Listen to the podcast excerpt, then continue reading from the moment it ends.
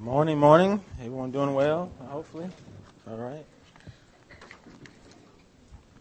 This is Christ's blood shed for remission of our sins. Well, we have finally finished the Sermon on the Mount, so y'all happy about that. We've been there a long time. Will you please stand as we... I always enjoy doing series in the book, but as I get being there for a long time, it starts to get old. I'm glad it's done. Well, I write sermons every week. I feel like I'm saying the same stuff every week. So, come on. It was a joke. Out of all the... Okay, we're trying to get serious now, okay? Out of all the faces and founders of the world religions and faiths, Jesus is by far the most misunderstood figure of them all. Would you agree? The most misunderstood, by far. There are misunderstandings about who he is. There are misunderstandings about his life, his ministry, the words that he spoke, misunderstandings about his death. And then there's that thing called the resurrection. That's totally confusing to some people. And so it's hard. It's not hard to see and realize that Jesus was and still is the most misunderstood figure that has ever walked the face of this earth. And so this morning, we're going to see Jesus himself. Jesus himself is going to start clearing up some of those misunderstandings. Without parables, without word pictures, without signs, without miracles, without cultural illustrations. It's going to be Jesus Unplugged. Who he is and what he came to do in his own words. So now if you have your Bibles, open them to John 17. John 17 is known as the high priestly prayer that Jesus prayed after he gave his farewell discourse. The farewell discourse of Jesus in the Gospel of John is John 13 through 16. And this prayer is actually a conclusion of that discourse. It's a prayer in which Jesus unplugged to the Father about about himself, about his disciples. It's basically Jesus letting loose. He's putting everything on the table in black and white. That whole prayer is in your face. Bam, bam, bam, bam. It's all on the table. This is who I am. And this is what I came to do in my own words. Because depending on what Bible you got, the whole chapter is in red print. So, Jesus himself praying. This morning we're going to focus on the first three verses. So here's God's word to his people. When Jesus had spoken these words, he lifted his eyes to heaven and said, Father, the hour has come. Glorify your Son, that the Son may glorify you, since you have given him authority over all flesh, to give eternal life to all whom you have given him. And this is eternal life, that they know you, the only true God, and Jesus Christ, whom you have sent. Please pray with me. Father, as I pray every week, Lord, I will constantly pray this prayer that you'll move me to the side. My pride, my self-righteousness, my reliance upon my gifts, move me to the side so that Christ can be glorified in what I say. That your Spirit, the Spirit of God, has to show up. Because if he does not show up, preaching has no power without the Spirit. No power at all. So Spirit, we desperately need you to come. Take what is said, apply it to my heart, and apply it to the hearts of every person that's here. We all need it. We all need encouragement. We all need truth. And Spirit, apply that truth to our hearts. In Christ's name I pray. Amen. Jesus Christ, the most misunderstood man in the world, unplugs here in this chapter. This morning we're going to see Jesus unplug about the cross. And there's three things about the cross he wants us to know. The first thing is that the cross was the hour that has now come. Verse 1. When Jesus looked up to the heaven, he lifted his eyes to heaven and said, Father, the hour has come. John tells us that after Jesus had given that farewell discourse, he lifted up his eyes to heaven to pray. And we all know Jesus was a praying man. But on this occasion, something was different. Something was different about this particular prayer, because it was on the dawn of his hour. Father, the hour has come. In the Gospel of John, hour never referred to the time of day. Hour referred to the time of Jesus' crucifixion. It referred to the saving work he was getting ready to do upon the cross. His atoning death on the cross. That's what the hour referred to. And so if you ever read through the Gospel of John, then you notice that throughout that book, Jesus mentioned, my hour has not yet come. My hour has not yet come. In John 2:7-8, you see that phrase, his hour has not yet come. But beginning in chapter 12, then chapter 13 and chapter 17, we see the hour has come. What's the point, Pastor Alex? Here's my point. The hour that has not come but now has come was not by accident. It was not by accident. It was not by fate. It was not by karma. It was not by the will of man. The hour was divine destiny. Divine purpose. You see, the hour was appointed by God the Father for Jesus Christ even before the world existed. Think about it like this. The Father set the alarm clock for the cross long before it happened. Long before it happened, he said it. And in John 12 and John 13 and John 17, the alarm is going off. The hour has come. The hour is now here, says Jesus. And guess what? He didn't hit the snooze button. He didn't hit the snooze button. He prepared himself, humbled himself for what was to come. In John 12, Jesus says, now is my soul troubled? What should I say? Father, save me from this hour. Save me from this hour. For this purpose I have come to this hour. Do you know the purpose of Christmas was for Calvary? Not presents that we get. Not the decorations that we get. The purpose of the incarnation was for this hour. He came for this purpose. The sufferings of the cross. The sufferings of the cross. Jesus taking upon himself our sin, bearing the wrath of God in our place. The cross was the present result of an hour that was set by the Father in eternity past. In eternity past, he set that hour. You see, in our broken, finite reality, all of us are familiar with this phrase, don't put all your eggs in the same basket, right?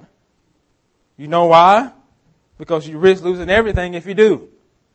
If you put all your hopes and dreams into one option. And for people like us in the world that we live in, that's wise advice.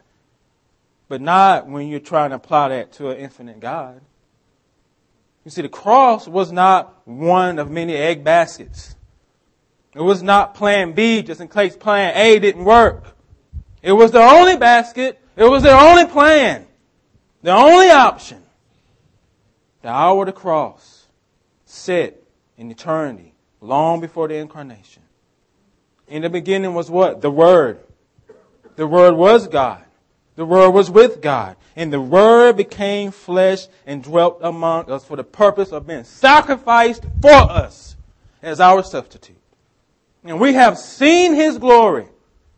The glory as the only Son of God, full of grace, full of truth. Jesus. Jesus.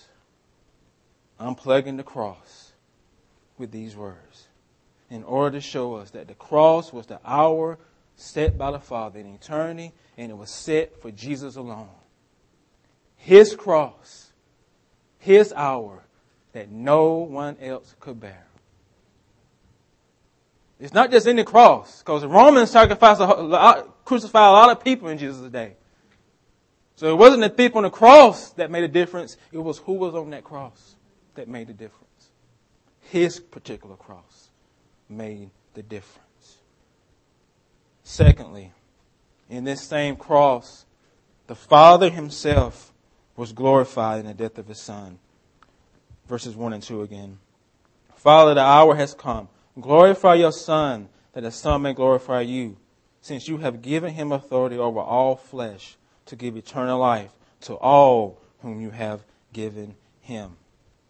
After Jesus told the Father the hour has come, he made a request, a petition to the Father to glorify the Son.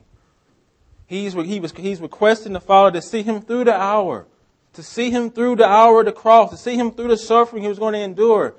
And you know what Jesus' motive for that was? So that he could bring glory to the Father. In order that I may bring glory to your name. And that shouldn't be a surprise, because all of Jesus' life was about that one thing. Bringing glory to the Father. Doing the Father's will. What did he tell the disciples in John 4? My food is to do the will of him who sent me. In John 8, he says, I always do the things that are pleasing to the Father. Glorifying God, glorifying the Father is pleasing to the Father. It's part of the Father's will. And no one did it perfectly than Jesus. He was the only one who did that perfectly without failure. Jesus. And in verse 2, we see one of the ways he glorified the Father. Since you have given the Son authority over all flesh to give eternal life to all whom you have given him. The manner in which Jesus was going to glorify the Father here was that he was going to exercise the authority that he gave him rightly. Colossians tells us about this authority that the Father gave Jesus. Jesus is the image of the invisible God, the firstborn of all creation. For by Jesus all things were created, in heaven and on earth, visible and invisible, whether thrones or dominions, rulers or authorities. All things were created through him and for him. He is before all things, and in him all things hold together. That's the authority that the Father gave to the Son. Colossians 1:15. And he exercised it properly here by submitting to the Father's will, by going to the cross. Drinking the cup of God's wrath. He submitted to that. And the purpose of that authority was so that he can give eternal life to all that the Father had given him. That's the second way the Father is glorified in the cross. Because through it, his Son gives eternal life to his people. Jesus himself said, no one can come to the Father unless what? It is granted by the Father. He also says, all that the Father gives me will come to him. They're going to come to him. The path to eternal life for these specific people came through the cross, through his death. He purchased eternal life for his people. You see, Jesus did not die as a martyr. You realize that, right? He didn't die as a martyr. He was not a hopeless victim of the world he lived in. He did not die as a religious fanatic, nor was he an insane, delusional heretic who walked around claiming to be God. He is God. The God-man. And he says of himself, I lay down my life that I may take it up again. No one takes it from me. I lay it down on my own accord. And I have the authority to lay it down. I have the authority to take it up. This is the charge that I have received from my Father. He willingly went to the cross and offered up his life for you. No one forced him there. He went on his own accord. And that's power. That's authority. Our substitute. Because on the cross, he conquered sin and death. On that cross. That's the cross unplugged. But you know what? People can't handle that. Because in their logic and their reason, they don't understand how could that be. The word of the cross is foolish. Folly to those who are perishing. But to us who are being saved, it is the power of God. The power of God. What does that mean? It means if you don't know Jesus, then you don't get the cross. You ain't never going to get it. You ain't never going to make sense. It's always going to be illogical because you don't know him. Because you don't know him. For the Jews seek signs and the Greeks wisdom. But we preach Christ crucified, a stumbling block to the Jew, folly to the Gentiles. But to those who are called, both Jew and Greek, Christ the power of God, Christ the wisdom of God. But you got to be called. Through the cross, Jesus rescued the souls of men. Through the cross. I have several questions I asked Mass and Tracy before I put them to bed at night. One question is this: who made you? God. Who died upon the cross for your sins? Jesus. Why were you created? To know God. That's why you were created. How many gods are there? There's one God. Every night, I asked them those questions. And one night, as I put Madison down, I asked her, I said, do you know why Jesus died on the cross for your sins? She didn't know. She's just 5. I said, because so he can make you right with God. So he can make you right with God. And Jesus can live in your heart if you ask him in your heart. Of course, she prayed the prayer. You know, she's just 5. She doesn't really understand the gospel yet. But that was a special moment to me as a father. Because I want my kids to receive Jesus. You see, the eternal life he gives us means something. It means something. He purchased eternal life for us. He offers it to us as a gift. And once you receive it, it means something. And verse 3 tells us what it means. And this is eternal life, that you know the only true God and Jesus Christ, whom he has sent. What does it mean to have eternal life? It's more than just going to heaven. It's more than just having your sins forgiven and being cleansed. And verse 3 explains it. Notice what Jesus did not say. He did not say this is eternal life that you get to go to heaven, though that's true.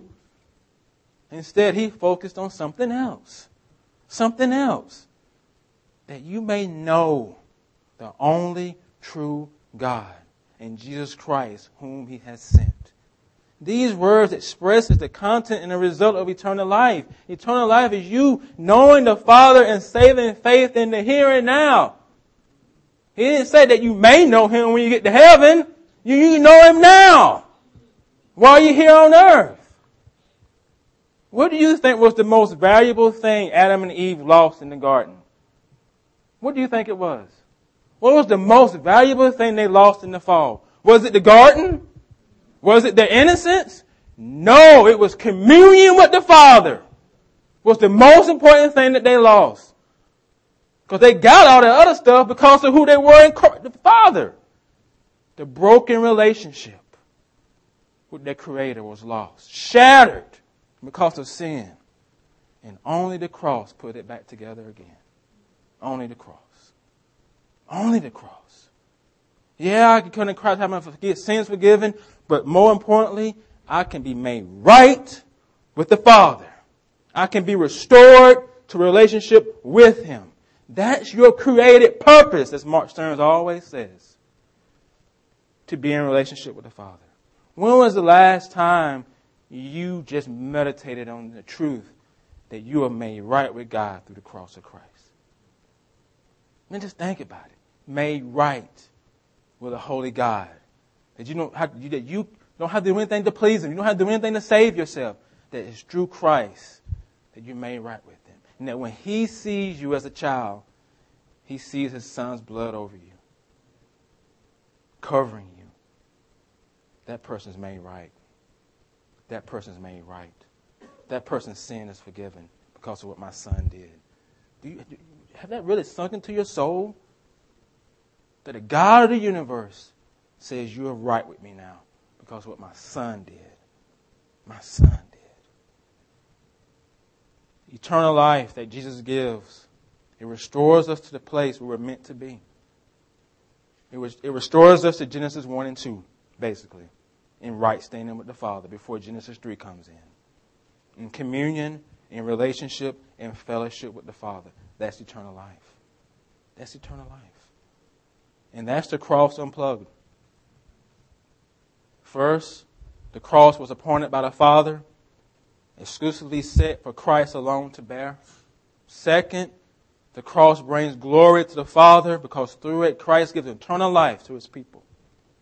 And third, the cross is what restores us and reconciles us to the Father.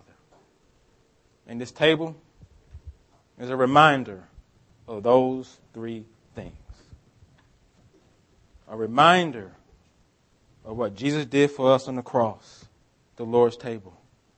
And so if you have saving faith in Christ this morning, then guess what? You need those reminders.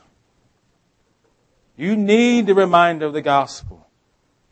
You need to receive spiritual nourishment and encouragement in your walk with Christ because we all need it. We ain't none of us perfect. But there is a warning attached to the meal. First, the meal is for believers.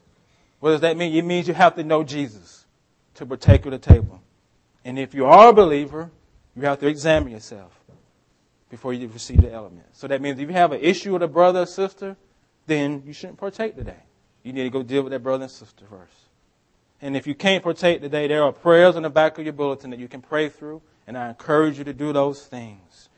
So before we partake of the elements, let us have a time of prayer, asking the Holy Spirit to examine our hearts.